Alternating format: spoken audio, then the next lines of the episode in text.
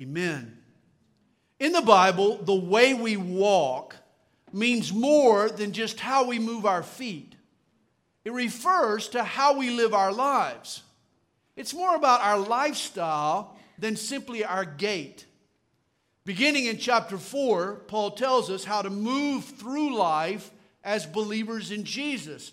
And in chapter 5, the theme continues that we're to walk in love, walk in the light, walk in wisdom, and walk in submission to one another. Chapter 5 begins Therefore, be imitators of God as dear children. You know, kids are prone to mimic their heroes. When I was a child, my dad was my hero. And I would sit in the bathroom and I would watch my dad brush his teeth. Well, dad wore dentures, and so he'd pull out his plate and he'd brush his dentures, you know. And my mom recounts how she would walk in on me at times and I'd be brushing my imaginary dentures, mimicking my dad. God wants us to mimic him. We should walk as Jesus walked. And here's how, verse 2 walk in love. My psychology book in college defined the word love as an agitated state of psychological arousal. But is that real love? Imagine gazing into your honey's eyes and whispering, Baby, you agitate my psyche. I believe love is more than a burning brainwave. It's more than a feeling or an emotion. For the true definition of love, we have to look to its author. On the cross, Jesus showed us the meaning of true love. Paul states it in verse 2 and walk in love as Christ also has loved us and given himself for us, an offering and a sacrifice to God for a sweet smelling aroma. According to Jesus' example, genuine love consists of giving and offering and sacrificing. It's a commitment. Amy Carmichael wrote, You can give without loving, but you can never love without giving. Jesus gave up his rights, his security, his comfort. He sacrificed it all to save us. And from now on, sacrifice, the plumb line for real love, is sacrifice. Verse 3 tells us, But fornication and all uncleanness or covetousness, let it not even be named among you as is fitting for saints. Paul clumps three evils together fornication and uncleanness and covetousness. See, love is all about giving, whereas lust is all about getting. Two stray dogs in an alley like each other enough to have sex, but that's not love. True love willingly waits. It never uses or defiles or dishonors the one it loves. Love lays down what I want and lives for God's best. A Christian will preserve the purity of their future spouse. Christians are called to love one another. Reminds me of the two lovers. The woman asked the man, Do you love me? The man replied, Yes, honey, I love you. She asked again, Would you die for me? To which he replied, Sorry, mine is an undying devotion. And here's the point love that won't die to self centeredness and selfishness is not real love at all. Well, Paul continues describing what love avoids neither filthiness, nor foolish talking, nor coarse jesting, which are not fitting, but rather giving of thanks. You know, you can tell a lot about a person by what makes them laugh. Paul says neither crude humor or borderline banter or sexual innuendo should come from a Christian. Our vocal cords should vibrate with thanksgiving to God. And then verse 5 For this you know that no fornicator, unclean person, nor covetous man who is an idolater has any inheritance in the kingdom of Christ and God. Here are three folks who won't go to heaven. None of them are capable of restraint. The fornicator's downfall is lust. The unclean person's downfall is independence. The covetous person's downfall is greed. All three of these people are out of control. Life to them is about their libido and their will and their wallet. They lack morals. But it's not just a moral problem, it's also a spiritual problem. For notice, this person is called an idolater. You know, most of today's Americans would never bow before a statue, but they worship sex, and they worship independence, and they worship money. And when you value something supremely and pursue it at all costs, it becomes the equivalent of an idol. Idolatry is far from dead. Reminds me of the young businessman who flipped his car over the guardrail, rolled down a steep, embankment. The twisted metal actually severed off his arm right at the elbow. But when the hero units finally reached him, the guy just kept whining, Oh, my BMW. Oh, my BMW. Well, the paramedics were appalled that all this guy could think about. He was so materialistic, all he could think about was his car. One of the EMTs, he scolded him. He said, Buddy, you got a lot more to worry about than that car. You know, your arm was chopped off in the accident. Well, the man suddenly gets this panic look on his face and he starts crying, Oh, my Rolex.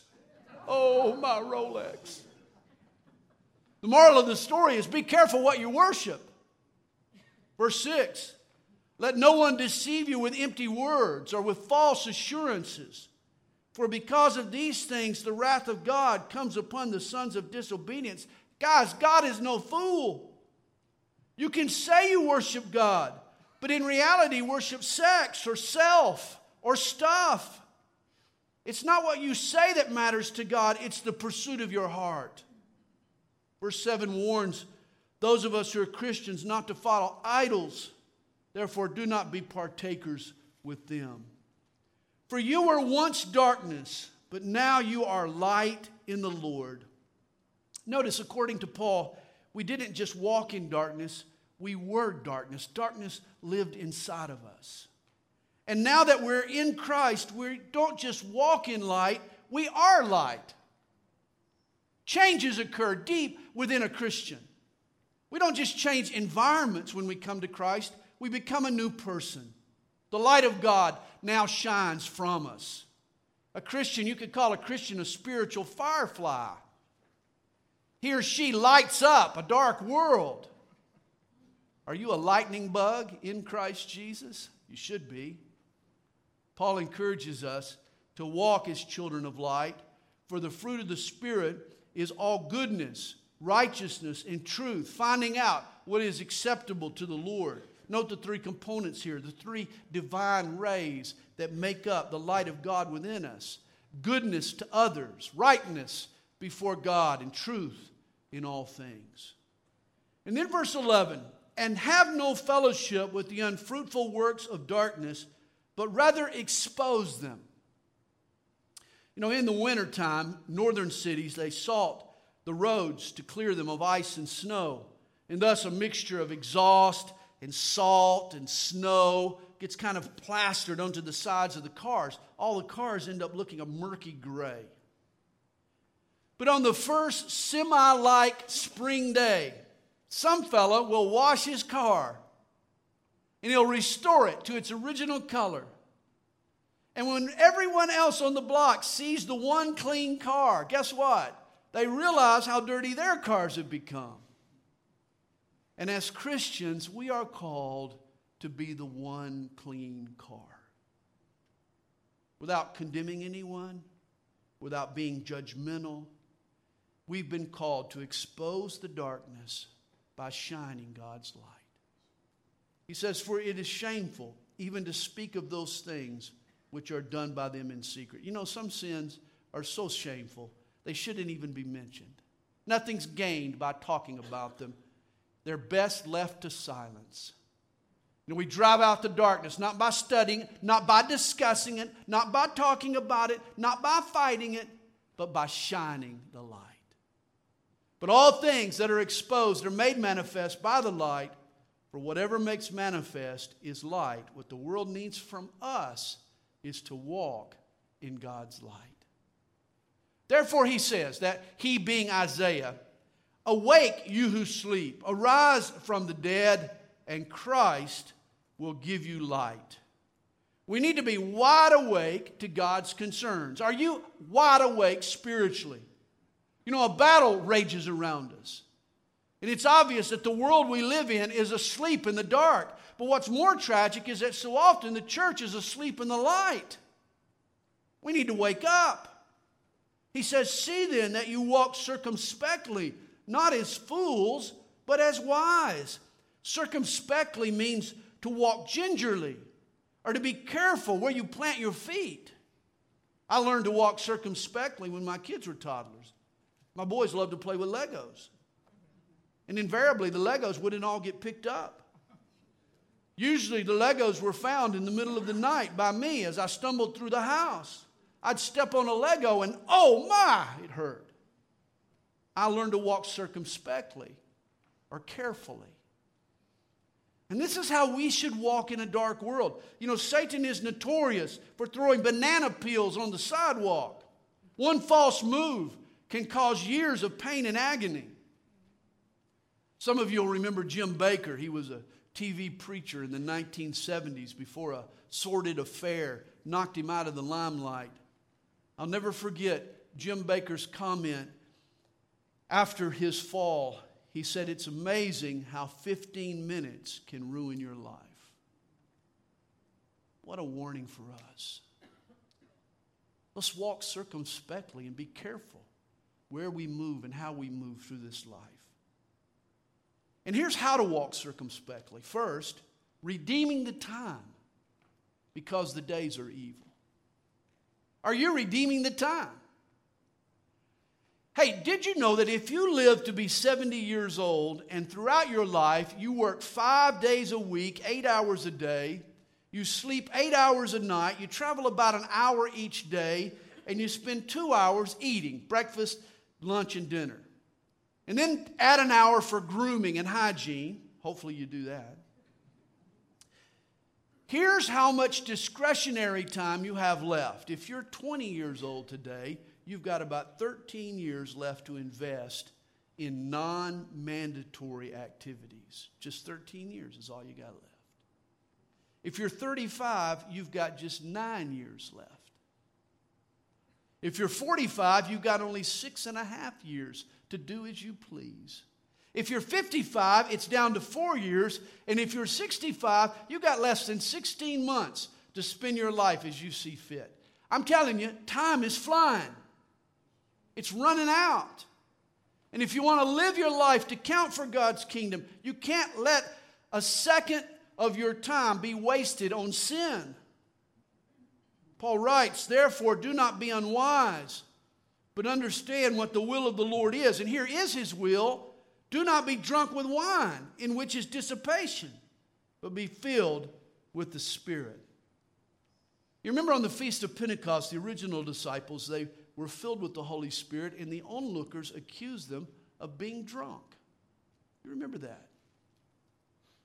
There are ways being filled with the Holy Spirit is like being drunk with wine. God's Spirit can suppress natural inhibitions. The Spirit of God impacts our thinking and affects our disposition. Ultimately, He influences our behavior. The difference is that alcohol causes dissipation. which is another word for disorientation.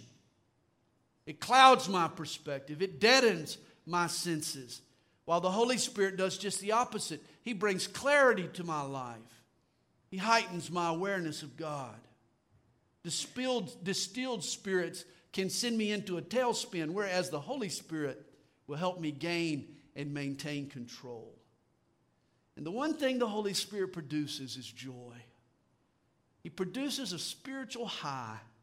When you're filled with the Holy Spirit, you're prone to uninhibited worship. And thus, Paul says in verse 19, speaking to one another in psalms and hymns and spiritual songs, singing and making melody in your heart to the Lord, giving thanks always for all things to God the Father in the name of our Lord Jesus Christ. If you've never done so, you need to ask God to fill you with the Holy Spirit. You can do that today.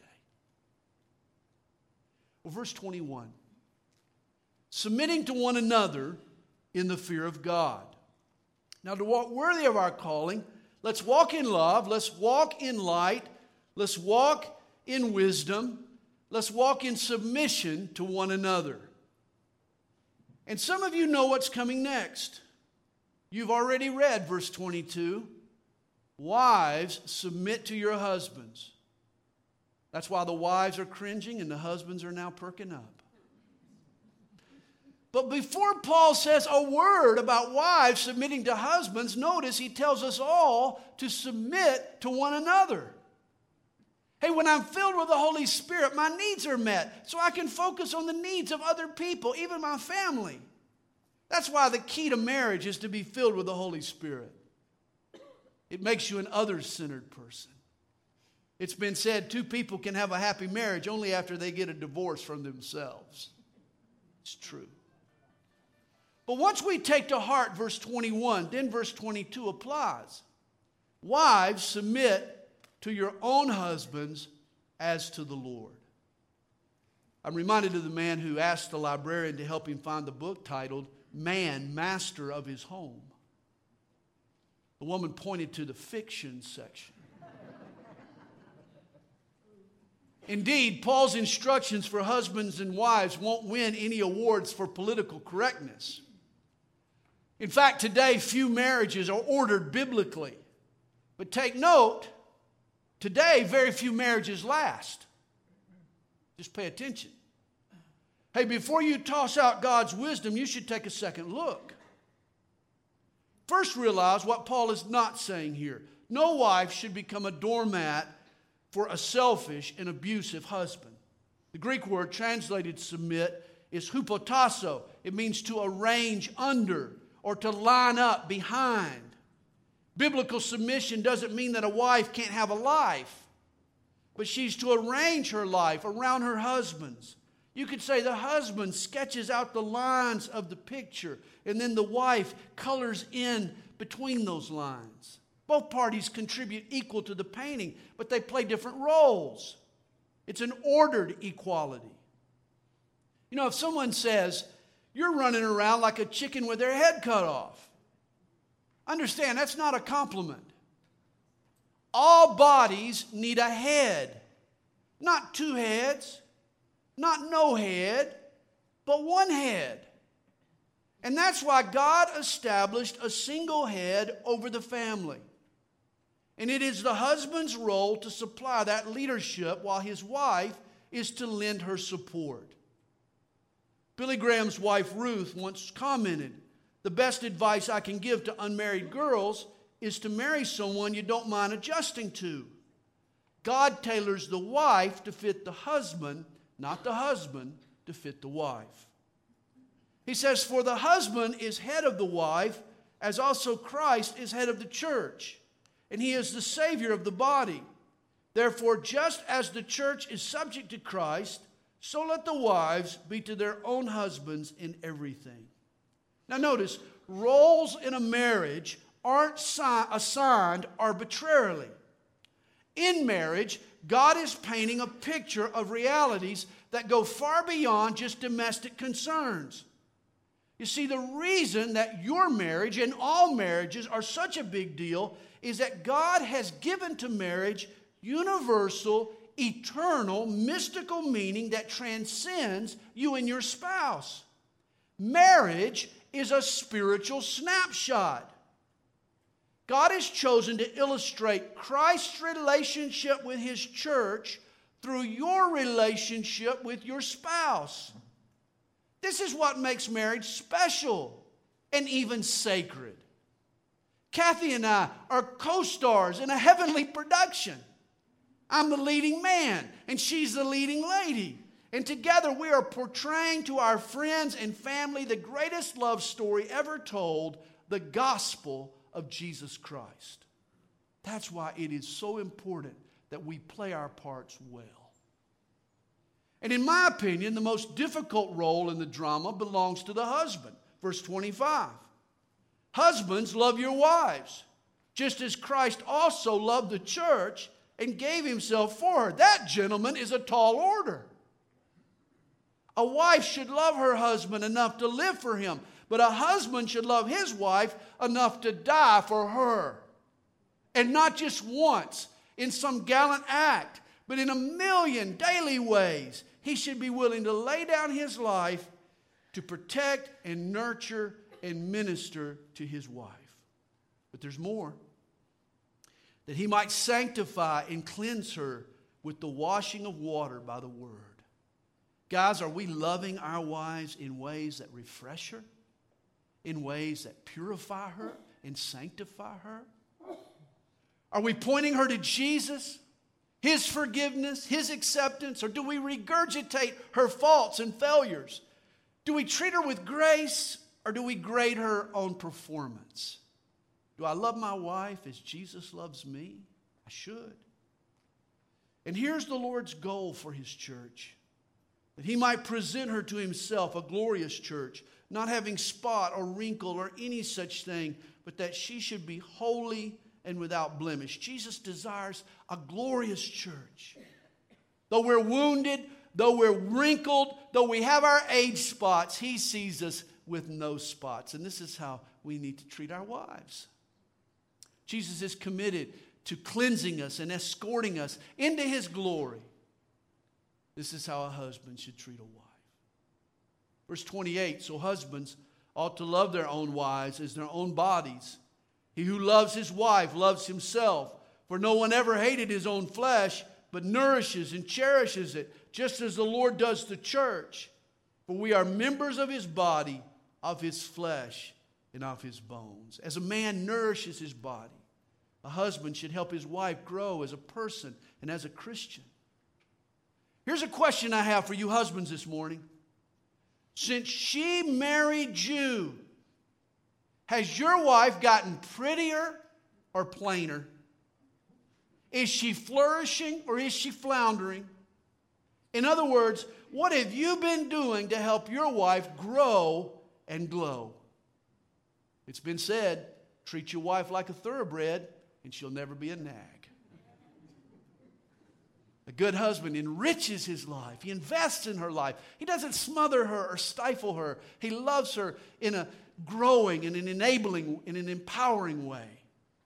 This is why I say the husband's job is tougher. Ladies, all you have to do is submit to his leadership. Just trust him to lead. Leave it in his hands. Support him in the process. That's your job. His job is to love you like Christ loves the church. And then verse 31 quotes Genesis chapter 2, God's original plan and purpose for marriage. For this reason, a man shall leave his father and mother and be joined to his wife, and the two shall become one flesh. This is a great mystery, but I speak concerning Christ and the church. Remember, marriage is a spiritual snapshot of Christ and his church. Here's how you here's how you get married. Here's what you do. If you're a single person uh, this morning, pay attention. This is what you should do. You need to leave at some point. Maybe not tomorrow, but at some point. You need to leave. You need to separate from your parents. Then you need to cleave. You need to dedicate or commit yourself to your spouse. And then you, as a married couple, begin to weave two lives together there's this growing unification that requires a lifetime to accomplish. And so you leave, you cleave, and then you weave. And some of you might conceive. That's a good thing, too. Verse 33 reiterates what both men and women need most. Nevertheless, let each one of you in particular so love his own wife as himself and let the wife see that she respects her husband. Now, here's what men and women need women need love, and men need respect. Marriage is a lot easier than you think it is. Women need love, and men need respect. This is why husbands have been called to love their wives, and wives have been called to respect their husbands. And this has a snowball, snowball effect. For when a husband loves his wife, what does, happens to her? She respects him, which prompts him to love her more, which prompts her to solicit more respect for him. And on and on this goes. The snowball creates this wonderful marriage. But the snowball can also roll in reverse. For if a husband feels disrespected, he'll withdraw from his wife. He won't love his wife as he should, which will fuel more disrespect in her. And then the beat goes on and on and on. Husbands need to love their wives, and wives need to respect their husbands. And who should start? Well, you should, fella. You should start. You're the man. You're the one that should take the initiative. And what about parents and kids? Well, chapter 6 tells us children, obey your parents in the Lord, for this is right. But note the qualification in the Lord. God would never expect a wife or a child to submit to an ungodly or an immoral demand. That's a violation of God's will. It's been said godly submission never requires what God forbids or forbids what God requires. But when a good parent desires God's best for their child, then the child needs to obey his or her parents. Verse 2 Honor your father and mother, which is the first commandment, with promise that it may be well with you and you may live long on the earth. You'll live longer and you'll live better if you listen to your parents' wisdom.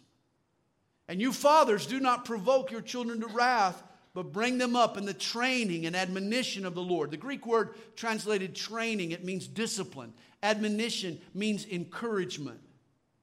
Martin Luther used to say that a parent needs both a rod and an apple to raise. Wait a minute, that's not the right apple. There you go.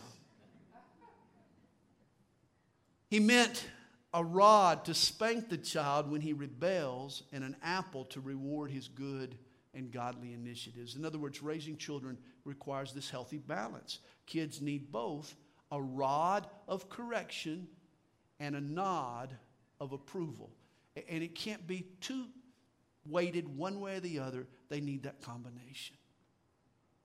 As Christians, let's live out our high calling at home and on the job.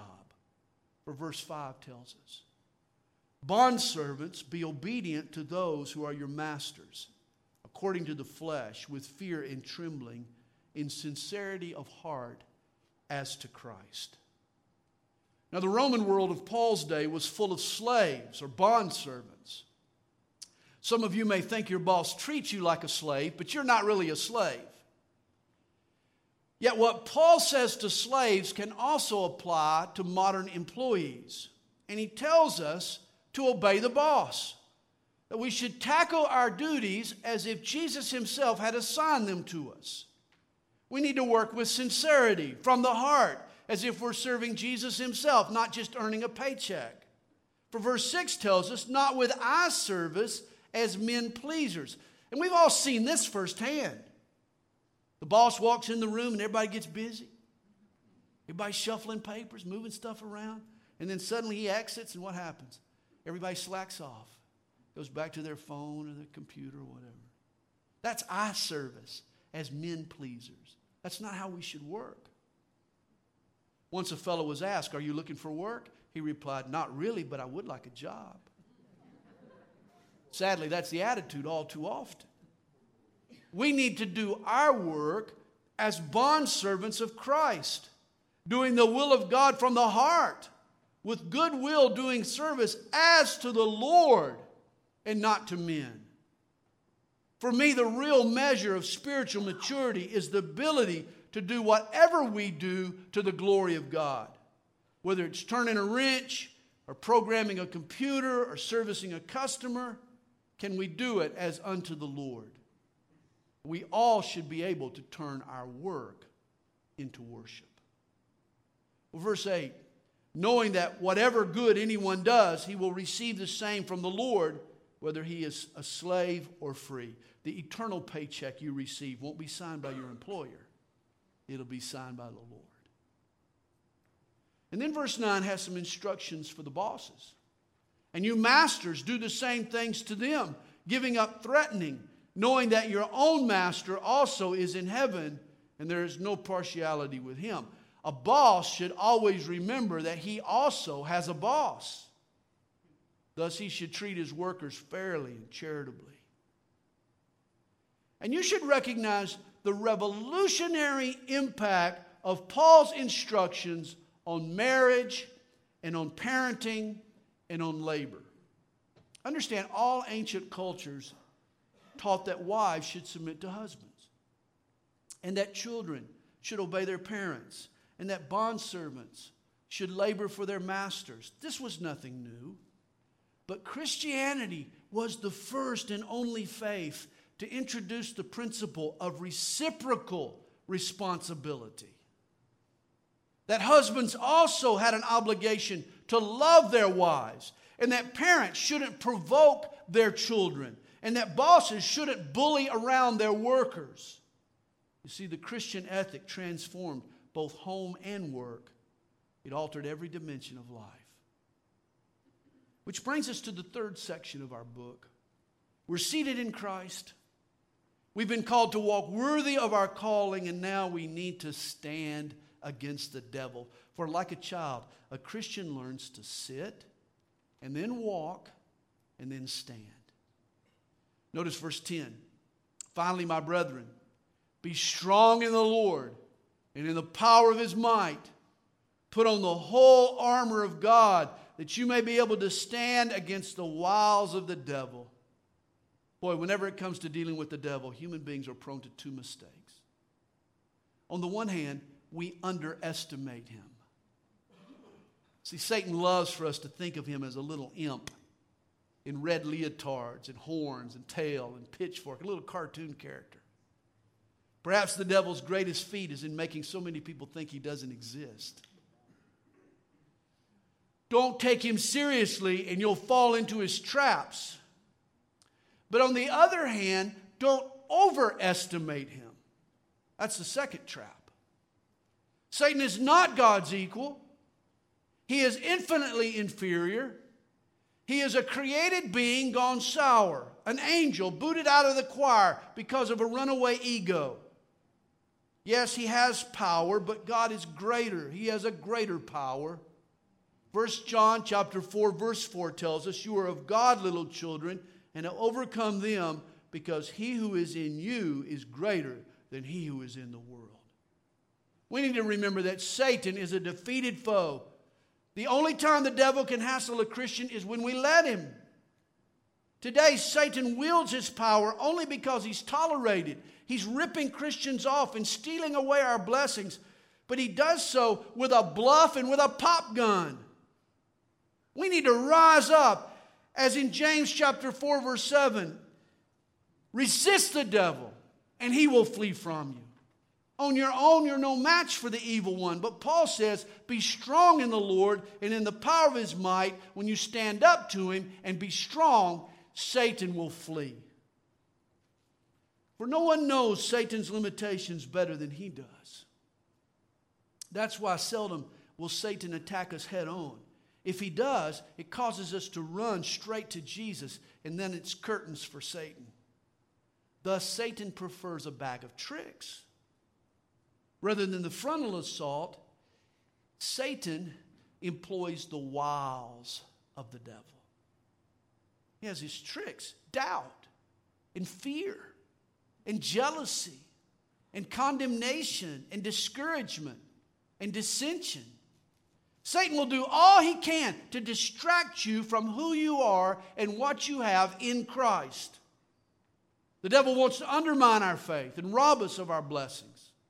And thus, Paul tells us, verse 12, For we do not wrestle against flesh and blood, but against principalities, against powers, against the rulers of the darkness of this age, against spiritual hosts of wickedness in the heavenly places. Never forget, guys, it is a spiritual battle. You know, you don't fight modern wars with swords and spears. And you don't fight spiritual battles with fleshly techniques. This is why we need spiritual weaponry. And God gives it to us, He gives us an armor. Therefore, take up the whole armor of God, that you may be able to withstand in the evil day, and having done all, to stand. Our job as Christians is to stand against the devil. He says, Stand therefore, having girded your waist with truth. Now, understand, while Paul wrote this letter to the Ephesians. He was chained to a Roman soldier. He thus had plenty of time to inspect the Roman armor. Paul uses the gear that was issued by the Roman legion as analogous to our spiritual armor. And the first item he mentions here is the belt of truth. You see, the ancients believed that the loins, that a person's abdominal area, was the seat of their emotions. Even today, we talk about gut feelings, don't we? And Satan loves to tinker with our emotions. See, if he can cause you to walk by feeling instead of by faith, he can sink you.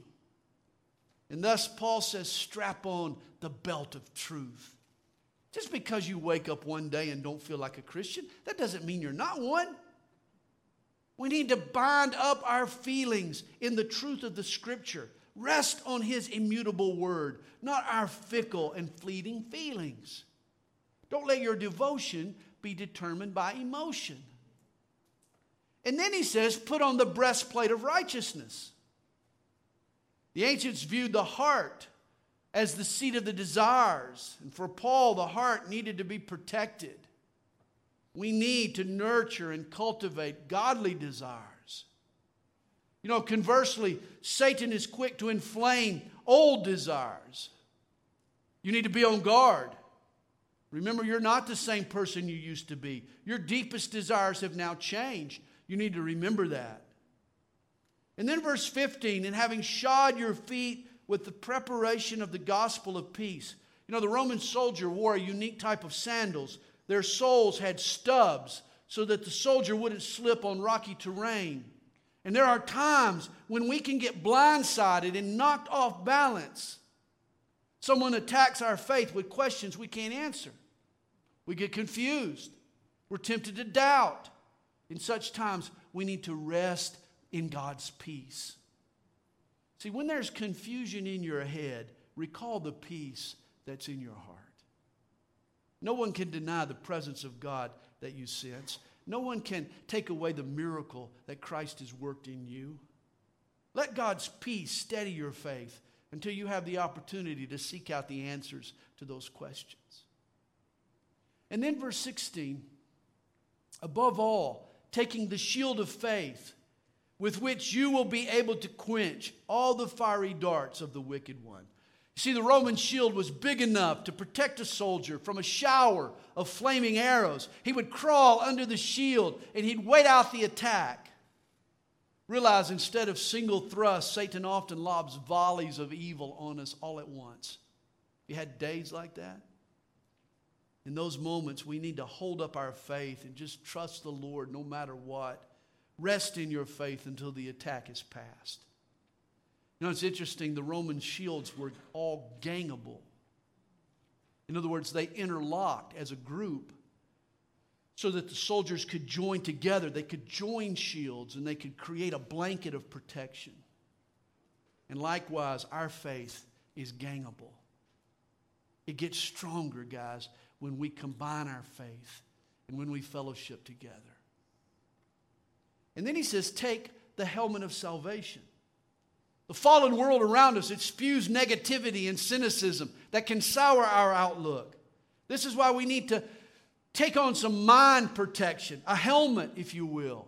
We need to safeguard our thoughts with God's good news. Be careful what you think. A football player would never go into a game without a helmet. And we need to guard our perspective and our thoughts. Paul tells us in Colossians 3, verse 2 set your mind on things above, not on things on the earth. We all need to wear a helmet, a helmet of salvation. Now, before we leave our armor, notice the one part of the body that's not covered. Anybody? The back. That's right. There's nothing for our back, and guess why? Because God never wants us to retreat. That's not a posture we should take. Stand against the devil was the command. Don't run from him. Stand against him and he'll be forced to flee. The French Foreign Legion has a tremendous motto. I love it. If I falter, push me on. If I stumble, pick me up. If I retreat, shoot me. That should be our motto as Christians. God has no armor for our backs. And we're given two offensive weapons in the next two verses. First is the sword of the Spirit, which is the Word of God. Man, your Bible, it's sharp, it's incisive, and it's powerful. And it's the sword of the Spirit. Under the Spirit's influence, the scriptures slice to the heart of the matter. They shred the lies of Satan and they dissect our motives. The scripture's powerful. In 2 Samuel 23, verse 10, one of David's mighty men, Eleazar, he fought the Philistines until his hand was weary and his hand stuck to the sword. His hand froze to the sword's handle. He couldn't put it down. And this should be our attitude toward God's word. And then verse 18 praying always with all prayer and supplication in the Spirit, being watchful to this end with all perseverance and supplication for all the saints. Prayer is the heavy artillery, man. From behind enemy lines, you can bomb the enemy's stronghold through prayer. You can blast away excuses and break down a person's defenses before you ever move in to share the gospel. We need to pray with all prayer and supplication. And then Paul encourages the Ephesians to pray. And while they're at it, he says, Please pray for me. He says, That utterance may be given to me, that I may open my mouth boldly to make known the gospel, mystery of the gospel, for which I am an ambassador in chains, that in it I may speak boldly as I ought to speak. Remember, Paul is writing in a rat infested prison, but he's not whining. He sees his circumstances as an opportunity. If God has him in prison, it's to share his faith. And he asks them to pray not for bail money, but for boldness to be a witness. And then verse 21 But that you also may know my affairs and how I am doing. Tychicus, a beloved brother and faithful minister in the Lord, will make all things known to you, whom I have sent to you for this very purpose, that you may know our affairs and that he may comfort your hearts. Tychicus was sent to Ephesus to deliver this letter and to update the church there on Paul's condition. The apostle closes with a benediction Peace to the brethren and love with faith from God the Father and the Lord Jesus Christ. Grace be with all those who love our Lord Jesus in sincerity. Amen.